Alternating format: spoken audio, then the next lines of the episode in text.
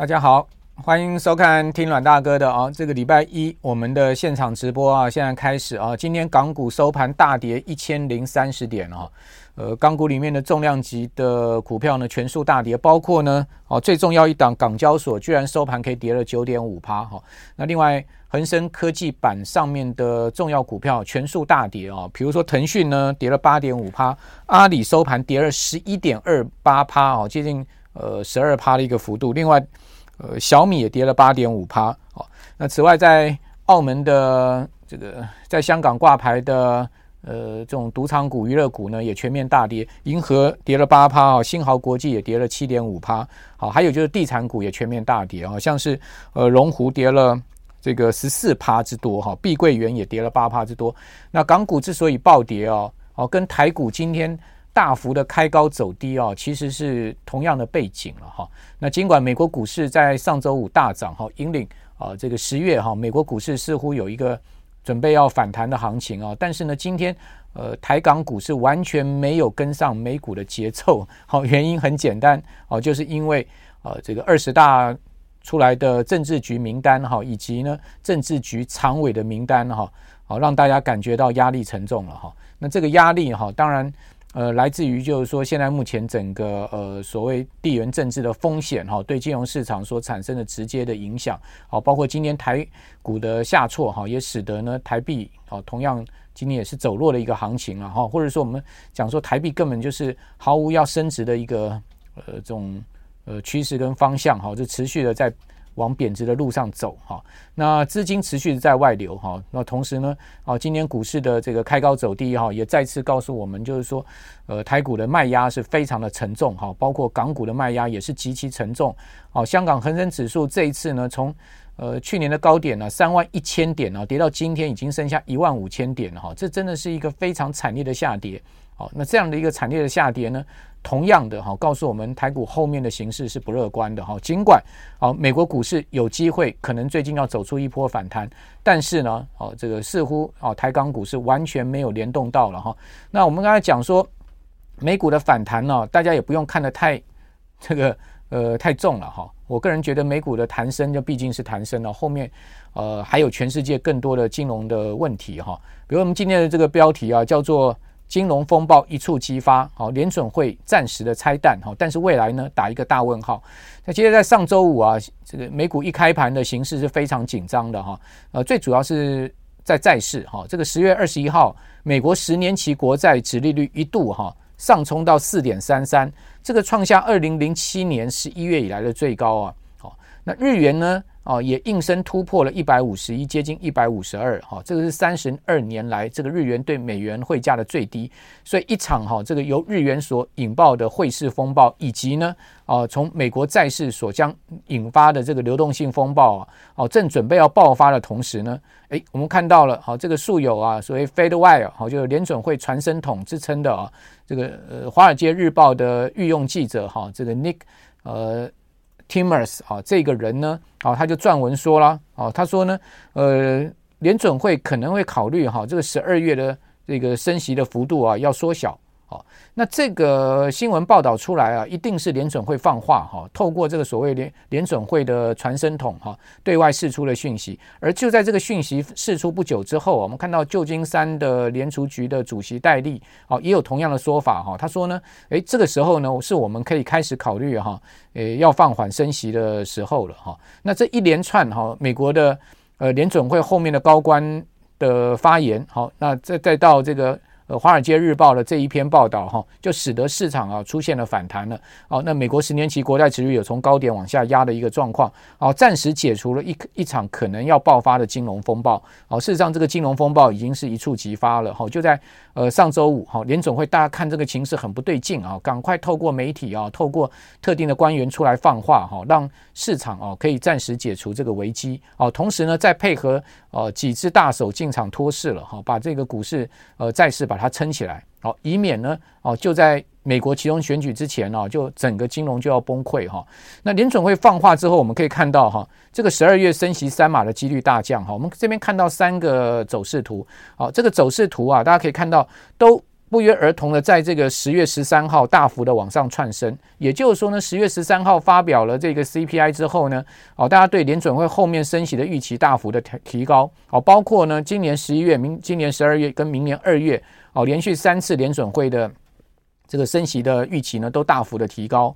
好，那尤其是这个今年十一月跟十二月啊，连续两次联准会的议息会议呢，哦，预估呢都会升三码哈。那这个十一月升息的几率呢，在呃这一次啊，这个联准会对外放风之前呢，甚至来到了百分之九十九哈。也就是说呢，呃，下周好，这个联准会升息三码已经是铁定的事情了。那至于说十二月升三码的几率也来到了六成。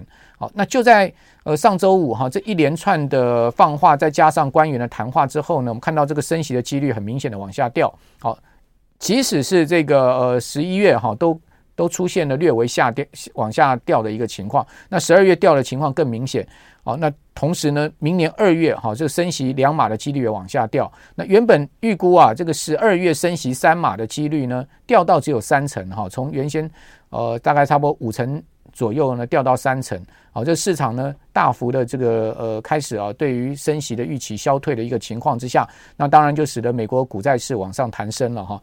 那不过呢，我们要讲说，尽管啊这个最终利率的预期也有往下调啊，大家看到上面这张红色线啊。呃，它是往下掉了，差不多有一码左右哈，也就是说原原本市场预期明年美国的这个联邦基金利率最终的利率呢，大概是在五趴左右，好，那现在目前掉到了差不多呃四点八四四点八五这个附近哈，但是呢，呃，预期降息的几率呢也在下降，好，各位看到下面这条绿色线它是在往上升，它并没有往上往下掉，也就是说，呃，下面这条线它告诉你什么？它告诉你市场预估啊，哦。明年大概也不会降息，好，所以呢，现在目前市场气氛是这样，也许升息的幅度会稍微往下调，但是呢，你也你也甭想这个明年会降息了，哦，现在市场的一个呃预期是这样，大家可以看到这个图呢就很明显，就是说它是在呃上周五，好，这个一整天呐，好，美国十年期国债殖率的一个走势图，各位看到我十字游标线所标出来这个地方啊，就是呃四点三三，哦，这个可是二零零七年十一月来最高，如果说这个美国十年期国债殖利率在上周五持续往上飙升，失控式的这个所谓的价格大跌的话，那非常有可能会引发哈一场这个美国债市的这个所谓的流动性风暴。就先前我们节目有讲过，叶伦一直在警告的这种所谓的流动性的问题呢，就会爆发出来。那当然，联准会不愿意在其中选举前见到这样的状况，哦，所以呢，呃，透过特定媒体，再加上透过官员放话来试图啊。好，扑灭这场可能的危机。好，就我们可以看到一场即将要触发的金融风暴的危机呢，就在这样的一个当口上呢转弯了。好，那这个转弯到底有没有用？好，它是不是真的能把这个呃美国的问题以及全世界金融现在目前遇遇到这个严峻的问题给扑灭呢？我个人认为是没有办法的。好，我认为呢，它只是拖延时间。啊，拖延时间的目的呢，就是第一个十呃十一月的其中选举，第二个呢，当然就是能拖久多多久算多久嘛。因为能拖，就代表有人的资金可以逃掉嘛。这是从这个比较所谓呃私人方面的角度来看啊，一定有人知道这样的一个消息，趁机要跑嘛。好，就像台股今天一开高，为什么卖压这么沉重？当然就有人知道，好，这个跌势还没有结束嘛。好，所以在这边呢，就尽量的抛股票嘛。啊，同样的，哈，这个港股也是一样的意思哈。呃，大家都知道说，一个熊市产生，一个牛市的产生，它起来。必有自了哈，它背后一定有它触动的力量跟结构面的因素。如果这种所谓的根深蒂固的触动的力量跟结构面因素没有办法消除的话，你甭想哈这个地方呢出现转折。好，那什么样的因素大家都知道，就是说现在目前台湾处在一个地缘政治极不稳定的一个情况，包括香港也是一样的这样状况。好，就源自于在呃上周末好这个二十大出来的这个所谓政治局跟常政治局常委的名单，各位看到出来这个名单。清一色全部都是习家军，代表什么？代表习近平，好，他势必要再做十年了。那再做十年，他这十年会做什么事情？他所摆出来的这个呃七常委的名单，全部都他自己的人，团派也消失了，江派也消失了，完全没有制衡的力量了。啊，那现在是这个所谓一党一人独大的一个天下。啊，那当然这个习近平主席啊，习总书记，他要做什么他就做什么，他要干什么他就干什么了。哦，所以这就是为什么陆港股，呃，这个台股跟港股今天会大跌的背景。好，以及呢，为什么美股哦，就算上周这样的一个上涨都拉不动台股跟港股的一个原因了哈。那我们回到这个是美国十年期国债殖利率今年的走势，各位可以看到，哦，这个走势啊，哦，对不起，这是英国十年期国债殖利率走势，我们这上面字要改一下，这是英国的十年期国债殖利率走势。除了这个美国国债市场有问题以外，哈，就有流动性的问题以外，英国的国债市场的问题也更大。哈，大家可以看到，今年英国十年期国债殖利率从一趴的殖利率。一路上升到最近超过四趴，好，那这一段的殖利率大幅的上升啊，是很罕见的哦，导致英国国债呢，现在目前可以讲说是投资机构、投资人亏损累累了。那其中亏损最多的哈，甚至是用到五倍到六倍杠杆的这个英国养老基金。那过去英国养老基金长期在英国利率持续下滑的情况之下呢，哦，大赚其钱呢，哦，运用杠杆运用的是越来越呃称心如意啊，好，这个赚的钱是越来越多啊。好，但没有想到一场殖利率大升的的情况呢，使得呢，他不但是把过去赚的钱全部吐回来，甚至连本金都大幅亏损进去。好，这是所谓的 LDI 的一个呃呃这个所谓的这种驱动模式。好，这种驱这这这种负债的驱动模式的这种呃所谓养老金，它必须要呃兑现的这样子呃未来的一个这个现金流要兑现折折现回来，现在目前的价值好。那导致他现在必须要，呃，去补足这个所谓亏空的保证金。好，那那那在这样的一个情况之下呢，当然英国的养老金只有能卖手上的资产嘛。那这个越卖这个手上的资产，要去补这个银行的保证金的大洞，那又越会使得英国国债的这个价格大跌，哈，殖利率上升。所以呢，逼得英国央行必须要出手，好，这个阻挡这场的这个金融风暴的发生。好，所以英国央行。呃，宣布进场购债，好，就是这样整一个环境的背景了哈。大致说给各位了解一下是这样的一个情况。那问题就是说，英国国债这场风暴真的止歇了吗？我们看到后面是不是会重新席卷而来呢？有没有这样子的一个可能性呢？当然我们不能排除。好，所以你会发现现在目前全世界各处都是危机，美国有美国的危机，哦，英国有英国的危机，亚洲有亚洲的问题，哈，到处都问题，这是很很少见的哈。也就是说呢，全世界每一个呃经济体都有问题啊，这是很少见的哈。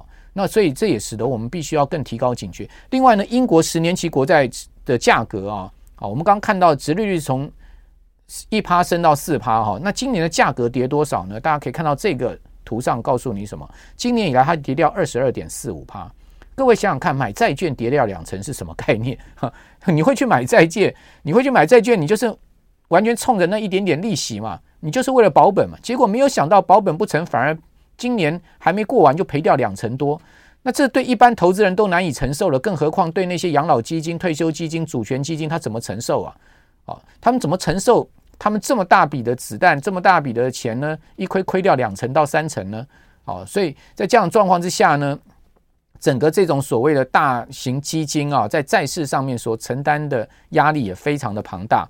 那当然，大家会想到说，那我会不会后面还要更大的亏损？哦，那如果我现在不卖一点的话，我后面是不是等着被别人来踩踏？好，如果说呢，再次出现这种不断的卖出，好，大型机构争相卖出的踩踏事件的话，哇，这个流动性一触即发的危机就非常的可怕了哈。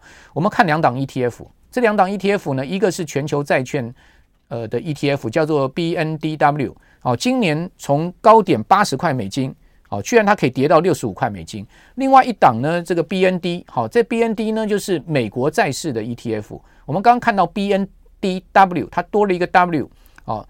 呃，B N D W 多一个 W，这个 W 就是 World 的意思啊，就是全球债券哈。那如果是只有 B N D 好这个 tick 的话呢，它就是所谓的美国债券的 ETF 哈。这是两档 Vanguard 很重要的这个 E T E T F 啊，债券的 ETF。你可以看到 B N D 也是差不多哦，今年从高点的八十五块钱美金左右跌到低点是破了七十块美金了。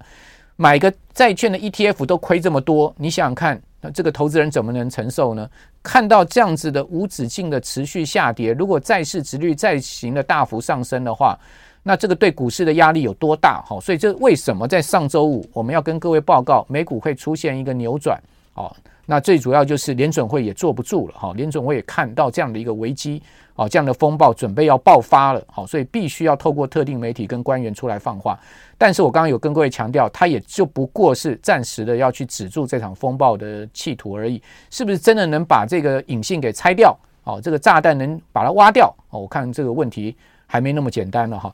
那接下来我们再看一下，除了刚刚讲国债暴跌以外啊，我们知道这个债券种类非常多啊，有新兴市场国家债哦，还有呢主权债。哦，还有呢，就所谓的投资等级的公司债跟非投资等级的公司债，有一大堆的债券，还有金融债券，很多债券。哦，那这些债券呢，过去买的人就是说我把钱借给这些机构嘛，好、发债机构不管是发债的也是国家嘛，我把钱借给你，哦，我都期望就是说你可以还本跟付息给我。哦，那我买这些公司的债券呢，我都希望这些公司呢，哦，他们到十年、二十年到期了之后呢，他能还本跟付息给我。我们所祈求的不就是这样子吗？好、哦，就。祈求一个稳定跟保险的这种所谓的呃现金流动的工具嘛，好，流动流动性的一个工具。哦，那债券过去呢，在正常情情况之下买进也是可以卖掉的，哈，就在次级市场它是可以卖掉的，哦，只不过因为卖掉它会有一个折现的问题啊，所以说通常你都卖不到你买的价位。好，除非你的债券已经是快要到期了，越快要到期的债券呢，你才能越贴贴近所谓的票面价位。啊，如果它是这个才刚开始发行，还有十几二十年要到期的债券呢，它通常都是大幅折价的。哈，所以说在买债券的同时，你就必须要考虑清楚，你是要持有到期的。哈，那大部分会去持有到期债债券，都是这些很保守的投资机构，不然是管退休金的，管什么呃养老金的，哈，要不然就是管一些什么劳工基金的。就是这些这些机构，要不然就是呢，这个寿险公司，他收了一大堆这个客户的保费，二十年后他要这个把保费，呃，客户缴的这个保费呢，付给这些客户的，那他当然也就是买一些债券去锁定他的这种所谓的未来的一个现金流的这个支付。好，用这样子的方式去锁定它。好，那问题是什么？过去这么多年来啊，因为全世界利率持续下滑嘛，那下滑的过程中呢，这些买债债券的机构法人都大赚其钱，因为。利率下滑就等于说这个债券的价格会上升，因为利率跟债券价格之间它呈现一个反向的关系，所以利率越下滑，债券价格涨越多。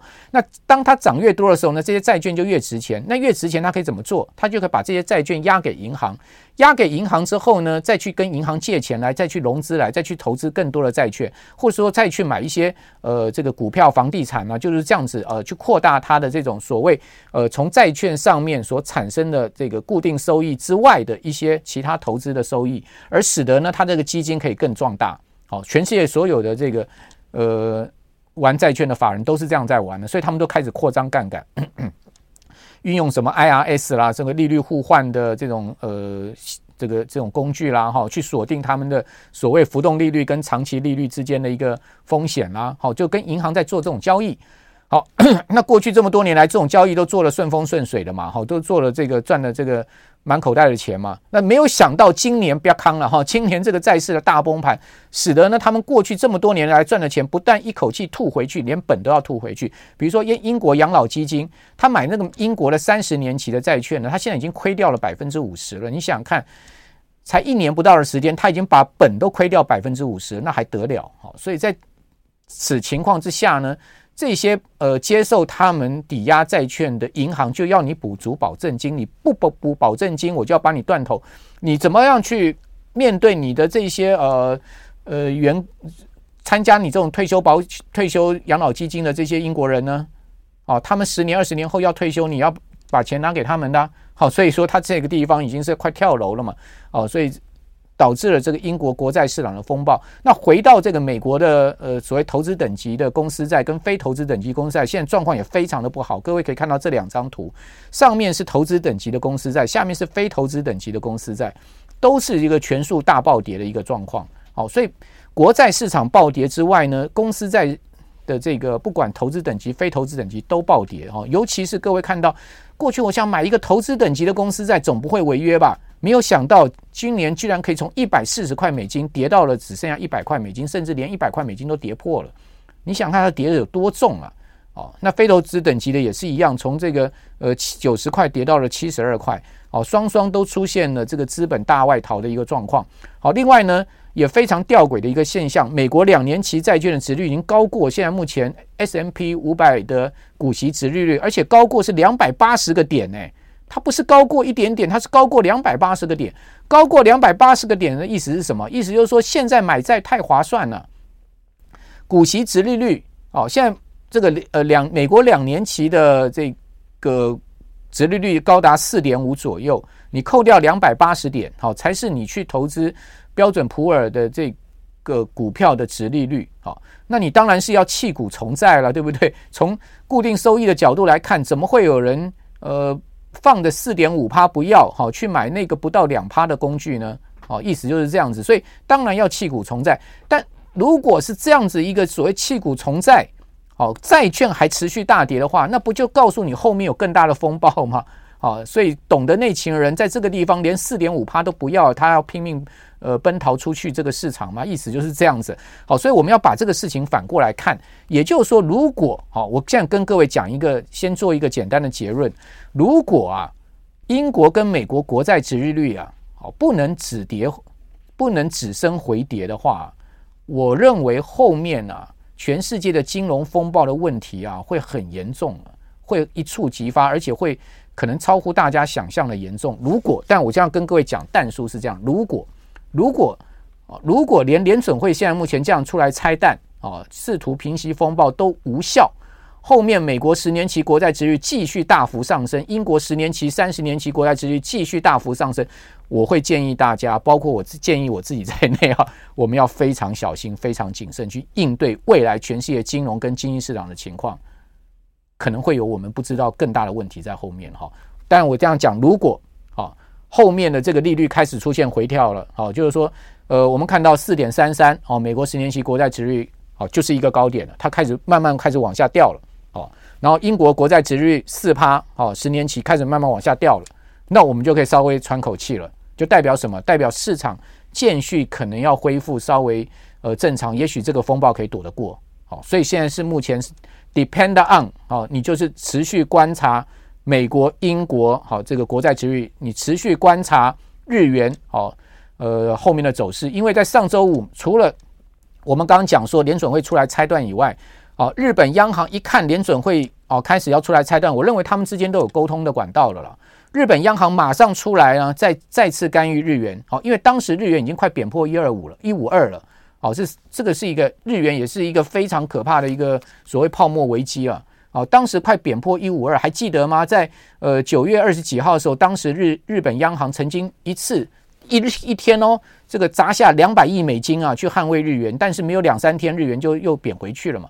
那这一次呢，我也不知道日日本央行又砸了多少钱哦，去捍卫日元。就是说，在呃联总会出手的那当下，哦，日元呢也开始出现大幅的回升，然后市场就开始揣测是日本央行又进场了，哦，日本央行又第二次的干预汇市了。哦，而使得呢日元从一五接近一五二的低点呢，一路升到差不多一一四六左右，但最后又贬回去了。好，最后呢大概又回到了差不多呃只有升了不到两趴的一个情况了。当当天收盘呢是这样的一个状况了哈。好，那呃，所以我们就要观察几个重要的信号了哈。一个日元能不能守住啊这个一五二的防线？好，低点呢就是一五二不要破。另外一个呢就是。英国、美国十年期国债殖率、三十年期国债殖率不能再继续升了。好，这两个东西呢，如果呢，我们看到它都处处在一个呃开始出现了这个日元不再破底，好，然后呢，英美国债不再破底的一个状况之下，好，所谓不再破底是价格不再破底，殖率就没有再上升的一个状况之下，我们可以稍稍喘口气哈。但是我要跟告各位报告，金融危机是仍远未消除的哈。第一个。好，美国国债市场的流动性一触即发，哈，这个是叶伦讲的哦。美国财政部长已经公开出来警告了。好，美国国债市场有二十七点三兆美金之大，哈。另外，英国一点六兆英镑的国债的 LDI 危机也没有解除，好，这个所谓负债驱动模式也没有解除。那全球央行都面临流动性的危机，包括啊，这个最新报道，好，瑞士央行已经今年最近第三次跟美国联准会做货币互换了。好，瑞士央行这一次一调调资金调了一百一十亿美金，它调那么多资金干什么？瑞士央行为什么那么缺美元？事实上不是瑞士央行缺美元，现在全世界央行都缺美元流动性了。好，这个全世界资金都在干涸之中了。好，那瑞士央行恐怕后面就是瑞信的问题哈，还有瑞银的问题。那另外呢，各类主债券评价大跌啊，长期的养老金、退休基金、主权基金都面临巨大的净值减损的危机。好，瑞信现在是到处在找资金救援，然后又跑去中东，又跑去哪里了？大家看到这个报道都出来，还有各国房产市场呢，利在利率上升之下，我们可以看到也是摇摇欲坠。好，所以这些危机呢都没有消除哈。好，那这个是瑞士央行在向联准会交换美元的一个呃走势，各位可以看到，最近一居然一换换了一百一十亿美金哈，先前已经换过两次了哈，所以我这边做一个稍稍做一个结论哈。第一个呢，我要告诉各位，为什么全世界现在目前状况会这样子？好，引导的引爆引锁线是什么？这个导火线是什么？当然就是所谓的利率。利率是什么？利率是货币的时间价格啊。货币是有价格的，它在时间下面呢，它的价格就是利率。那利率越高，就越不利资本扩张；反之呢，利率越低呢，资本就越泛滥。过去几十年来，大家都享受低利率、负利率，哈，都是资本泛泛滥，哦，钱满为患，好，到处去投资，投什么赚什么。现在呢，诶，开始做双紧缩了，哈，这个从价从量的这个，不但把利率提高，也把这个货币啊，这个供给量在做紧缩。好，所以这样当然是不利于资本扩张。好，所以金融市场的泡沫终究是被戳破。那利率呢，又有名目利率跟实质利率。什么叫做实质利率？实质利率就是名目利率减去通货膨胀率。所以关键就在通膨下不来，物价下不来。因为通膨下不来，物价下不来，利率呢当然就要往上抬嘛。那利率越抬，那当然就越不利于资本市场。那名目利率必须超过通货膨胀率，货币才有时间价值，否则就是贬值了嘛。也就是说，你这个货币。如果你的本身的这个呃利率呢，就是你的价格不能超过通货膨胀率，你放再久，你越放越久，你的钱就是越少。好，所以当然联准会要把利率拉过通货膨胀率。现在通货膨胀率是多少？现在通货膨胀六趴，哎，除非通货膨胀率下来，不然联准会终究升息要超过六趴的，不然的话，它货币是没有价值的。哦，这样各位了解我意思吗？所以联准会也许能透过媒体暂时告诉你，诶，它升息要放缓，它的终究它还是要升的嘛。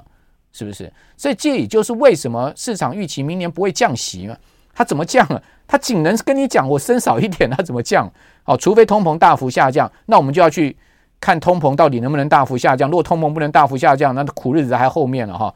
那利率高低跟各类资产价格有绝对的关系性啊，所以这个是你脱不了的一个关系性哈。那利率高低跟景气循环也有绝对的相关性。好，所以我今天的结论就把这个利率到底是什么利率？利率这是什么东西？告诉各位，让各位呢从利率的角度、通货膨胀的角度去思考，我们现在所处在的一个金融跟经济环境是什么样的环境，你就知道说为什么这些金融危机会一触即发了，为什么房市会摇摇欲坠了，你就很清楚了。好，再加上现在全世界还有更麻烦的所谓地缘政治的风险，哦，这些东西就不是所谓一般经济跟金融市场的条件可以评估的。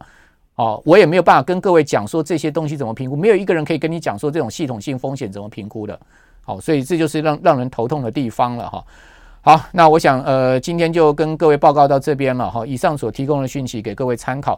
美股好，应该要谈了。好，我跟各位讲，再多讲一个好了。好，这个呃十月份哈标准普尔五百指数啊，好到上周五收盘，它总共上涨六天，下跌九天。各位看一下哦。我记得我跟各位讲过哦，美股只要出现两趴以上的涨跌，叫做大行情启动哦。